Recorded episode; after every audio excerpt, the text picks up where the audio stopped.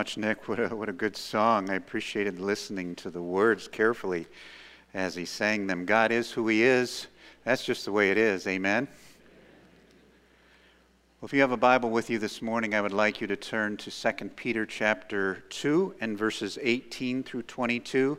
2 Peter chapter 2 and verses 18 through 22. I want to thank Pastor Ron for doing a great job of preaching, I understand, while I was on vacation the last couple of weeks, and now we come back to our study of 2 Peter.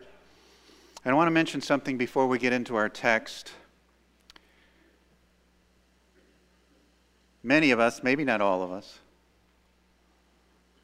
have spent the last two weeks listening to a lot of speeches on TV at the two political conventions. We heard a lot about what was wrong with both sides. And there are two very different ideas about our country, about where we're headed, about what our vision ought to be.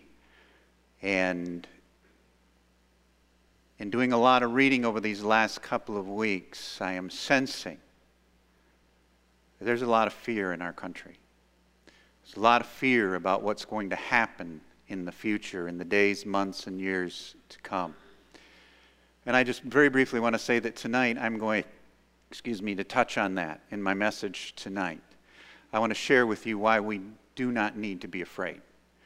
As Christians, we do not need to be afraid no matter what happens, no matter whom is elected. We do not need to be afraid. And we have everything to look forward to because of our joy and hope in Christ. So I just wanted to mention that briefly.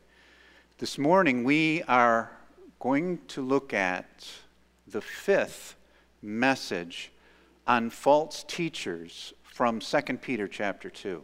This will be my fifth message just on this chapter, and this will be the final message on the subject of false teachers. Next week, we will move into chapter 3.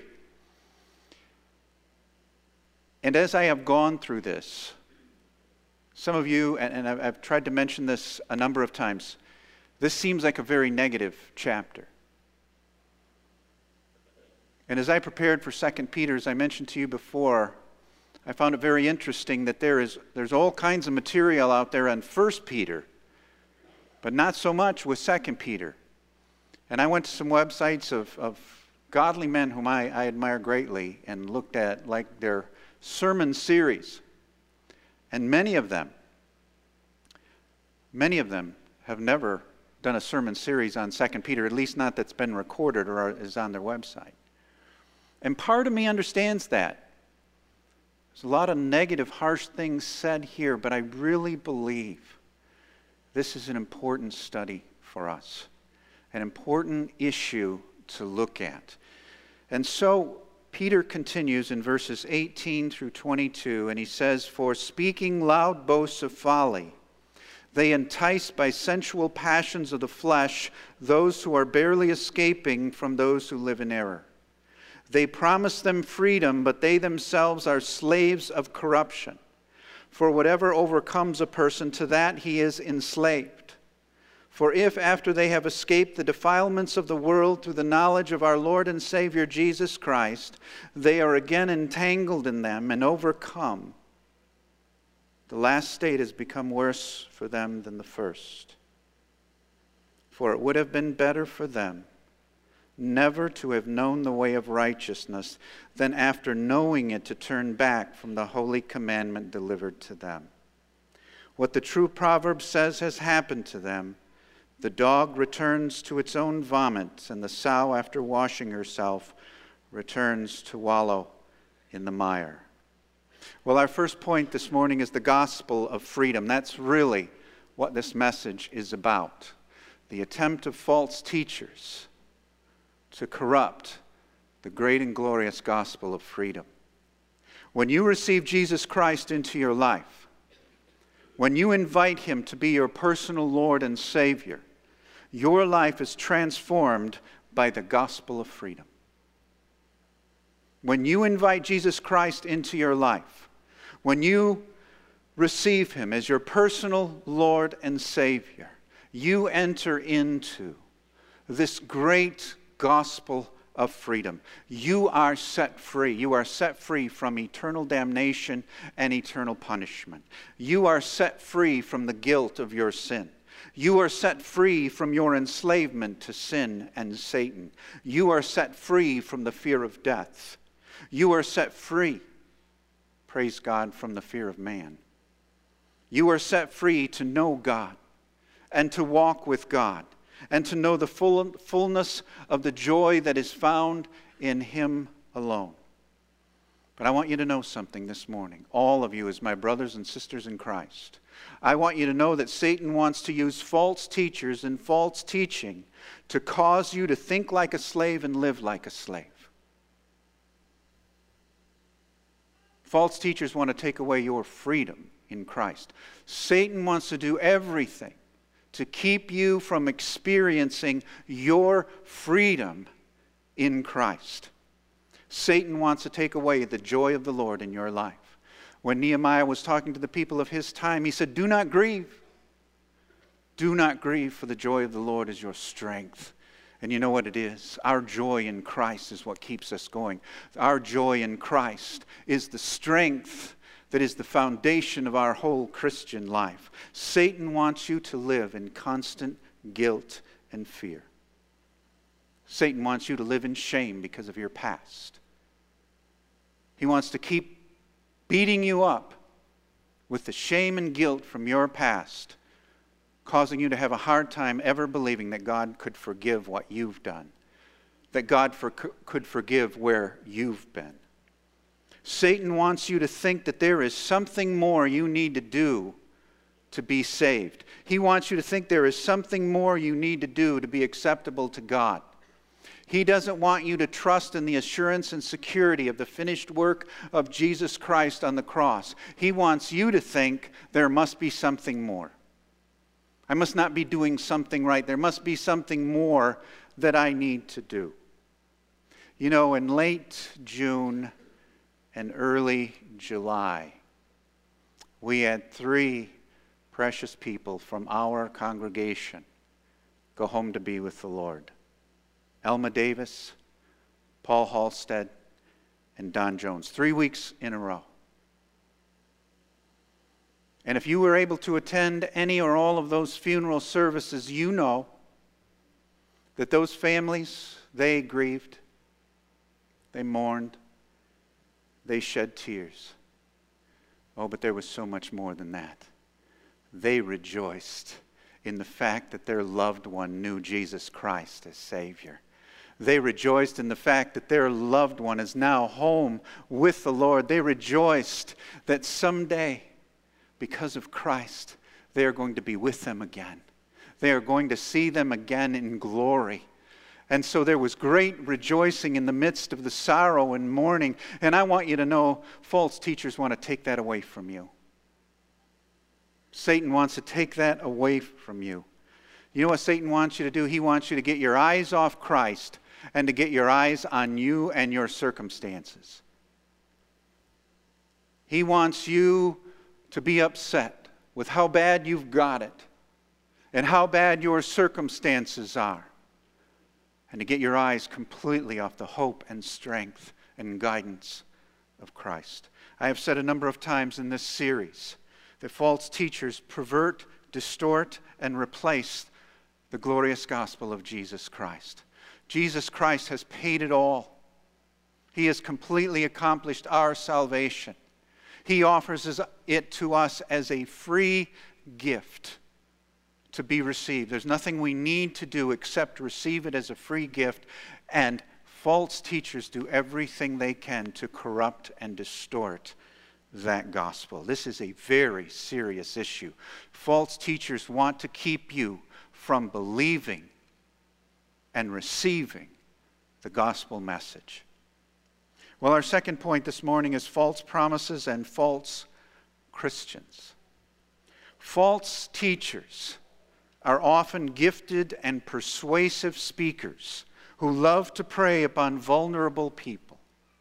We touched on this a few weeks back, and Peter touches on it again.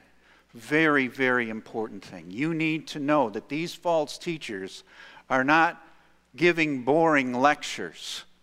They're usually very gifted in oratory, they are usually filled with charisma. And they want to use that to persuade you. In verse 18, it says, For speaking loud boasts of folly. Loud boasts of folly, that phrase means that they want to make it appear to you that they are very philosophical, that they have all kinds of academic intellectual learning.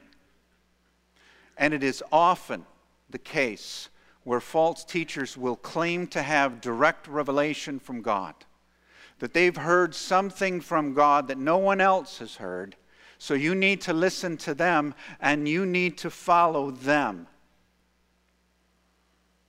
History is filled with such people, especially the history of the church.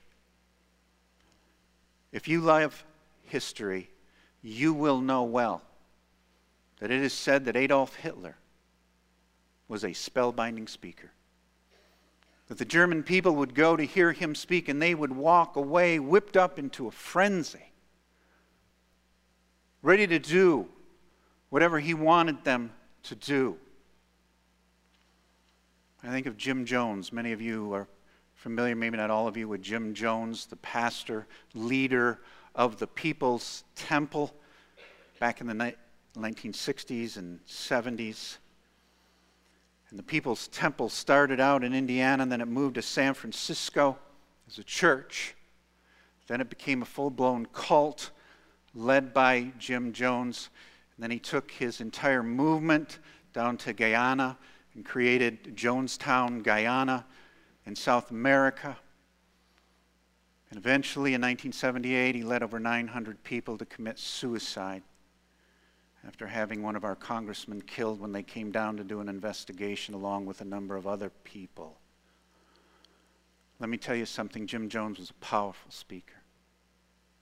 At one time, Jim Jones was the pastor of an evangelical church. It used to be called the People's Temple, Full Gospel Christian Church.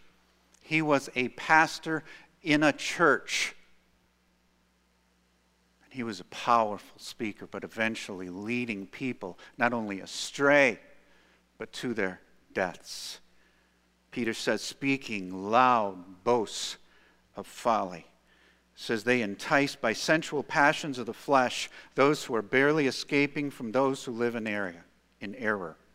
They entice those who are barely escaping from those who live in error, and they do it by sensual passions of the flesh. You know what false teachers like to do?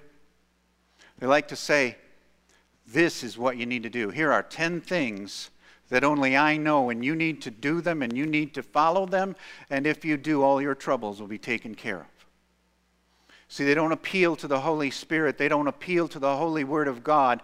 They appeal to their man made rules that only they know. And they persuasively lead people to believe that they somehow have the truth and they need to follow them. We saw this a few weeks back in verse 14. If you want to go up in the chapter just a little bit, second sentence, verse 14, second sentence, powerful little sentence. They un- entice unsteady souls. They entice unsteady souls. There are three major groups of people. There may be more than just three, but there are at least three major groups of people that false teachers love to prey upon. First, they love to prey upon those who are not grounded. And I shared this with you before, but I think it's worth going over again. They prey upon those who are not grounded in the faith, those who don't know their Bibles well, those who do not have never been trained in the essential truths of the Christian faith. They love to prey upon those people. And that's why it is so important for a church like ours to disciple and to preach and to teach at every single level of our church, from the smallest ages of our children to our oldest adults.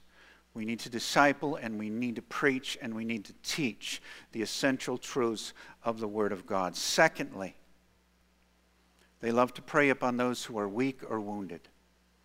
Somebody's been through a tragedy somebody's going through a serious, very real bout of depression or discouragement.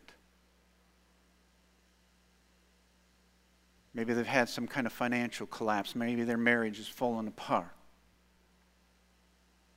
Or maybe they've been wounded. Maybe they were wounded by a pastor. Maybe they were wounded by a church member. Excuse me, a church member. Maybe they were wounded in a business deal. Maybe they got ripped off. Maybe someone treated them totally unjustly and unfairly.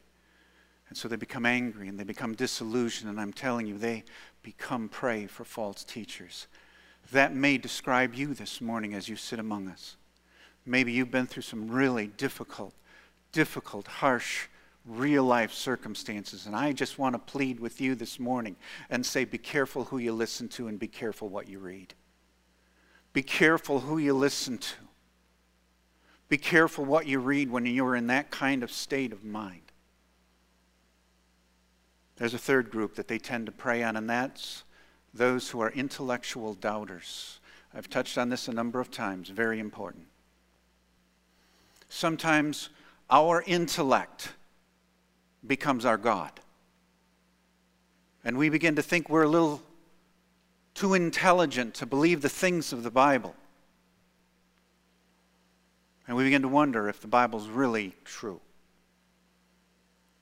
Can I really believe the teachings of Jesus? Can I really believe the miracles as they're described in the Bible? Can I really believe there is a heaven and a hell?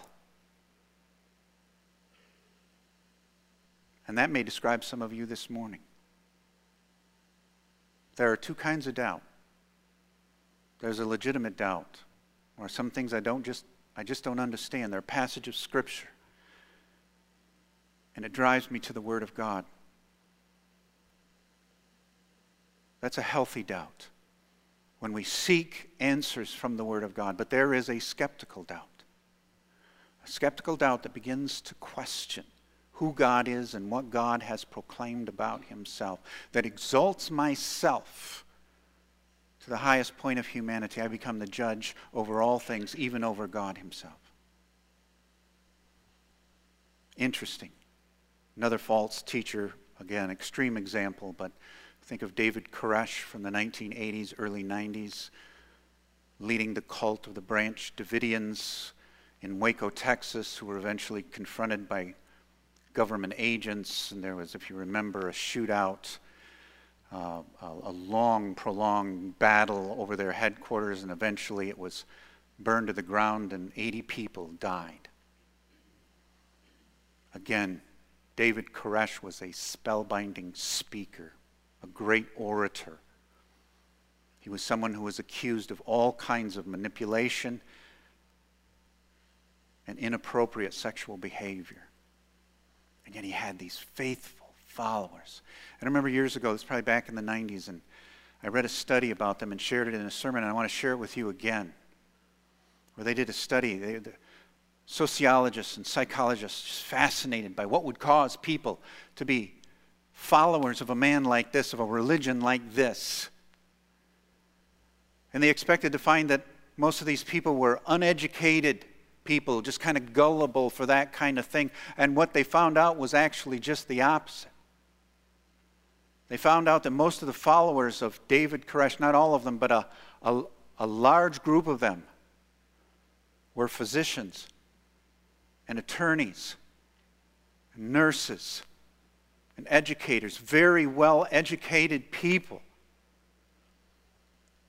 who had become disillusioned with life, had followed the path where their own intellect led them and found it to be emptiness and disillusionment, and were searching for something more. False teachers love to prey upon vulnerable people. And in verse 19, it says, They promised them freedom but they themselves are slaves of corruption. For whatever overcomes a person, to that he is enslaved.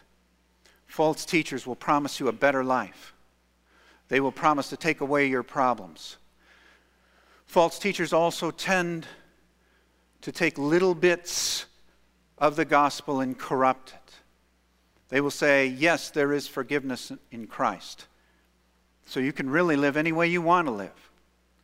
You want to engage in premarital sex, you want to engage in extramarital sex, you want to indulge in pornography, it's okay because you're forgiven. Because you're forgiven. If you want to manipulate someone, you want to cheat someone, and it helps you to get ahead in life, it's okay because you're forgiven. And so they take the gospel of freedom and turn it into a gospel of slavery. They promise them freedom, but they themselves are slaves of corruption. Whatever overcomes a person that he is, is enslaved to. In Galatians 5:13, the apostle Paul says this, "For you were called to freedom, brothers. Only do not watch this. Only do not use your freedom as an opportunity for the flesh, but through love serve one another." You are free. But you're not free to live any way you want to live, to indulge your passions and fleshly desires. You're free to love one another. You're free to care for one another. You are free to voluntarily, wholeheartedly obey every commandment in the Word of God and to follow Christ and to love Christ and to desire to be a disciple of His in every area of your life. That's true freedom. True freedom is to let Christ be your master and Lord in every area of life. Let me say it again false teachers want to rob you of your freedom in Christ. Well, as Peter comes to the end of chapter 2, he makes the bold claim that these Christian teachers are not Christians at all. It's very important for us this morning. This is kind of a frightening thing, but a very real thing, and something that we need to talk about from time to time. Verses 20 through 22 really form a whole unit here. For if after they have escaped the defilements of the world through the knowledge of our Lord and Savior Jesus Christ, they are again entangled in them and overcome, the last state has become worse for them than the first. For it would have been better, notice this, it would have been better for them never to have known the way of righteousness than after knowing it to turn back from the holy commandment delivered to them what the true proverb says has happened to them. The dog returns to its own vomit, and the sow, after washing herself, returns to wallow in the mire. Evidently, these teachers are familiar with the teachings of the Bible. And they have made some kind of outward profession of faith. They know enough about the Bible, they know enough about Christian lingo, about Christian talk, where they become accepted within the church. And at one time, they were in the church. They were with those who believed the gospel. And they have even found temporary refuge or shelter and refuge in the church. For if after they have escaped the defilements of the world through the knowledge of our Lord and Savior Jesus Christ, it may be that they came into the church because they wanted to get away from crime and corruption and the bad things of the world, so they came into the church. Let me give you a good example of this. Every once in a while, I, feel, I find people who are very attracted to Mormonism. And you know why they're attracted to it? Because they will look at Mormons and say, you know what? They seem to have nice marriages. They seem to have nice kids. They seem to live pretty clean lives. I, I think that's something I want. And, folks, we got to be careful with this because sometimes people come to a church like ours for the same reason. They say, you know, it seems like you guys got pretty good marriages. You seem to be clean cut people. I think I'd like to be part of that. But some people can come for that reason and never really repent of their sin and embrace Jesus Christ as Lord and Savior. Never really understand their need for the gospel, their own brokenness and sinfulness and need for a Savior. And it appears these false teachers may have been something like that. But here's the fact these people were in the church, even teaching in the church, but they weren't saved. They weren't genuinely born again. A verse I've shared with you a number of times in this series, and one you just need to hang on to for the rest of your Christian life. is 1 John 2:19. This is what John says about false teachers. They went out from us. They went out from us, but they did not really belong to us, for if they had belonged to us, they would have remained with us, but their going showed that none of them belonged to us. Folks, I want you to know that no matter what curriculum we use in children's and adult Sunday school, no matter how well we do Awana, no matter how well we do Christ cadets, no matter how well we do adult curriculum, from time to time there will be people who leave us and who leave the faith. It happens in every church. Let me say that again it happens in every church because there are people who are among us who are not genuinely born again. Do not be surprised when it happens. In 1 Corinthians 15, verses 1 and 2, Paul says, Now I would remind you, brothers, of the gospel I preached to you, which you received, in which you stand, and by which you are being saved. Now watch this. If, if you hold fast to the word I preached to you, unless you believed in vain. The evidence of your salvation is that you will continue on in the Christian faith. The evidence of true salvation is that you will continue on faithfully in the Christian faith. In theology, we call this the perseverance of the saints. True saints will always persevere to the end. They will not abandon the truth, they will not abandon the church. And that is how you know them we looked at in 1 Peter chapter, excuse me, 2 Peter chapter 1 verse 10. Be all the more diligent to confirm your calling and election. Be all the more diligent to confirm your calling and election. You know what it means? Make sure you're saved. Make sure that you are born again. Because it is possible, folks. It is possible to belong to a Bible believing church and not be saved, despite our best efforts. Pastor Chad mentioned that we've got a group of our teens and leaders going on a missions trip with the Center for Student Mission in Detroit. And we're going to pray for them. We're going to pray that they have an effective and productive week of ministry for the Lord. But did you know it's possible to go on a Christian missions trip and not be saved? Do you know it's possible to be a deacon and not be saved? Did you know it's possible to be a Sunday school teacher and not be saved? And yes, yes, it's possible to be a pastor and not be saved. Three weeks ago, on the morning of July 10th, I shared with you some very specific examples of men in the ministry from both liberal and conservative denominations who, at some point in their ministry, doubted and denied the faith itself and stayed in the ministry and stayed in the ministry because they needed the job and they needed the money. It happens. Let me just give you one name. Settles this whole thing that it does happen. Judas Iscariot. Judas Iscariot. He walked with Jesus. He talked to Jesus. He touched Jesus. He was part of Jesus' in, intimate circle of, of the 12.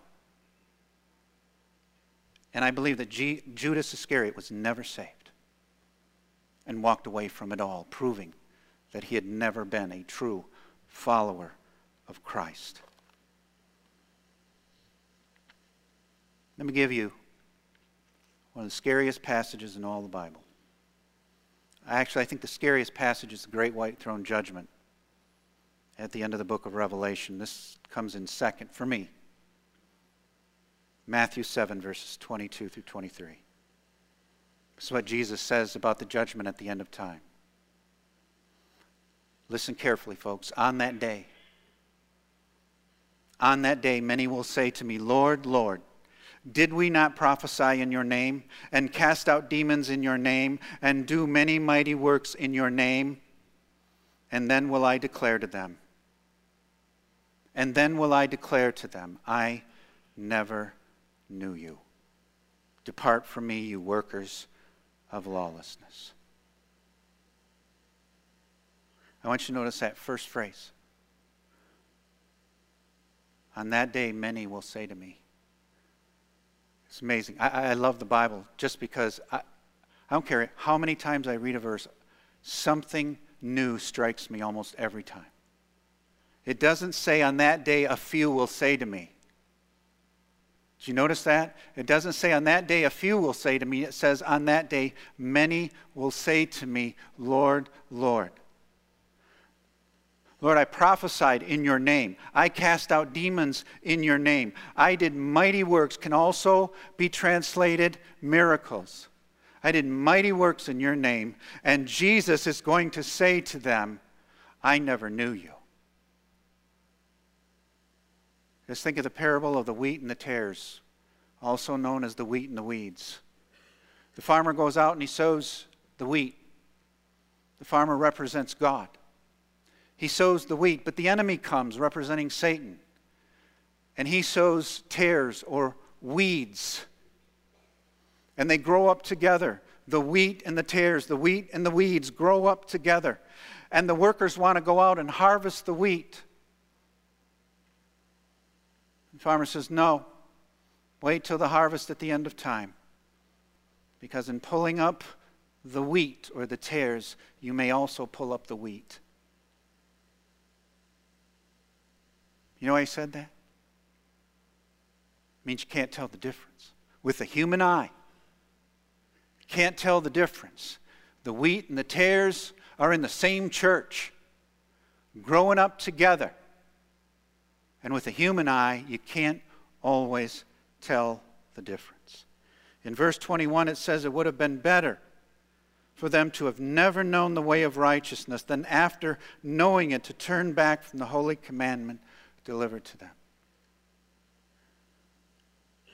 This is a consistent theme, a whole separate sermon in itself. It is better to have never known the gospel. It is better to have never heard the gospel than to hear it, understand it, and then turn away from it and walk away from it. In 2010, I did a whole series of, of messages on heaven and hell. And when I did that series on hell, I shared with you that I believe, based on the teaching of the New Testament, there are going to be degrees of punishment in hell. Now, trust me, you don't want to be at any level of hell. Okay? You don't want to be at any level. But some people are going to be punished even more severely than others. And every indication is those who knew the truth clearly and rejected it will suffer greater punishment in hell than those who never had a chance to hear or rarely ever heard of it. Matthew 11, 21 through 22. Jesus, Jesus says this Woe to you, Chorazin! Woe to you, Bethsaida! For if the mighty works done in you had been done in Tyre and Sidon, they would have repented long ago in sackcloth and ashes. Now, watch this. But I tell you, it will be more bearable on the day of judgment for Tyre and Sidon than for you. Jesus did miracles in Chorazin and in Bethsaida. Tyre and Sidon were pagan cities of the ancient world that were punished by God because of their pagan beliefs and because of their abuse of Israel. He says, I want you to know something. I've been here. I've done miracles and mighty works among you, and you have rejected me. It's going to be worse for you than it will be for them. I don't have it on the screen, but he goes on to say to Capernaum, If the mighty works of you done in you had been done in Sodom and Gomorrah, they would have repented in sackcloth and ashes. Now, get this. He says to Capernaum, It's going to be worse for you in the judgment than it is for Sodom and Gomorrah. Hebrews 10 26 and 27. For if we go on sinning deliberately after receiving the knowledge of the truth, there no longer remains a sacrifice for sins, but a fearful expectation of judgment. For if we go on sinning after deliberately receiving the knowledge of the truth, there no longer remains a sacrifice for our sins, but a fearful expectation of judgment. So in verse 22, he says what the true proverb says has happened to them. The dog returns to its own vomit, and the sow, after washing herself, returns to wallow in the mire He uses two animals to illustrate this. One is a dog. This is not your common house pet dog that we are familiar with today. These are the wild dogs who roamed around in Israel. They are dogs that ate the garbage at the garbage dumps. And if even your house pet dog eats some garbage, you know what they tend to do?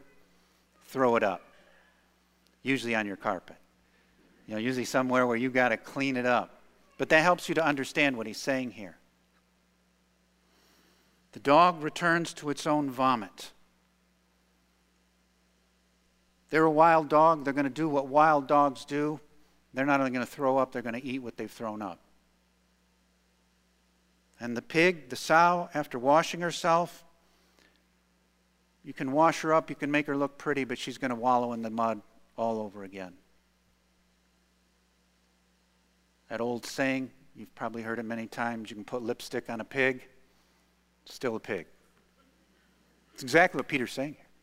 Really, that's exactly what he's saying here. You can dress up the pig all you want. You can wash the pig all you want, but you haven't changed its essential nature. It's still a pig and it's going to wallow in the mire. Folks, let me tell you something very important. All false teachers will eventually fall away. All false teachers will eventually expose who they really are because their true nature has not been changed by the gospel.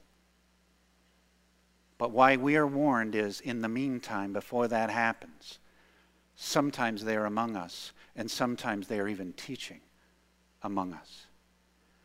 Well, our third and final point is three important lessons. We'll close with this. Just want to go back over. This powerful passage of Scripture as you read it over and over again. Number one, false teachers can be very persuasive and they love to prey upon vulnerable people. And I say to you again if you are weak and wounded right now, if you are an intellectual doubter here today, be very, very careful who you listen to and what you read. Number two, it is possible to be a member of a Bible teaching church and not be saved. Make sure. Oh, we're talking about the difference between heaven and hell. Make sure you're saved. Maybe you've grown up in this church. Maybe you've grown up in a wonderful family, but, you're have, but you have real serious doubts about your salvation. You need to get that right. You need to talk to someone about that. There's nothing wrong with making sure of your salvation. Let me say that a hundred times. There is nothing wrong with making sure you're saved, making sure you're born again. Number three, true freedom can only be found in the person and work of Jesus Christ in his saving gospel. We must not allow anyone or anything to ever pervert or distort the true gospel of the Bible, the true gospel of Jesus Christ, because only in Christ will you ever, ever find true forgiveness and true freedom. Let me go over with you again. You in Christ are set free from eternal damnation and punishment. You are free. Praise God, you are free from the guilt and shame of your sin. You are set free from your enslavement to sin and Satan. You are set free from the fear of death. You are set free from the fear of man.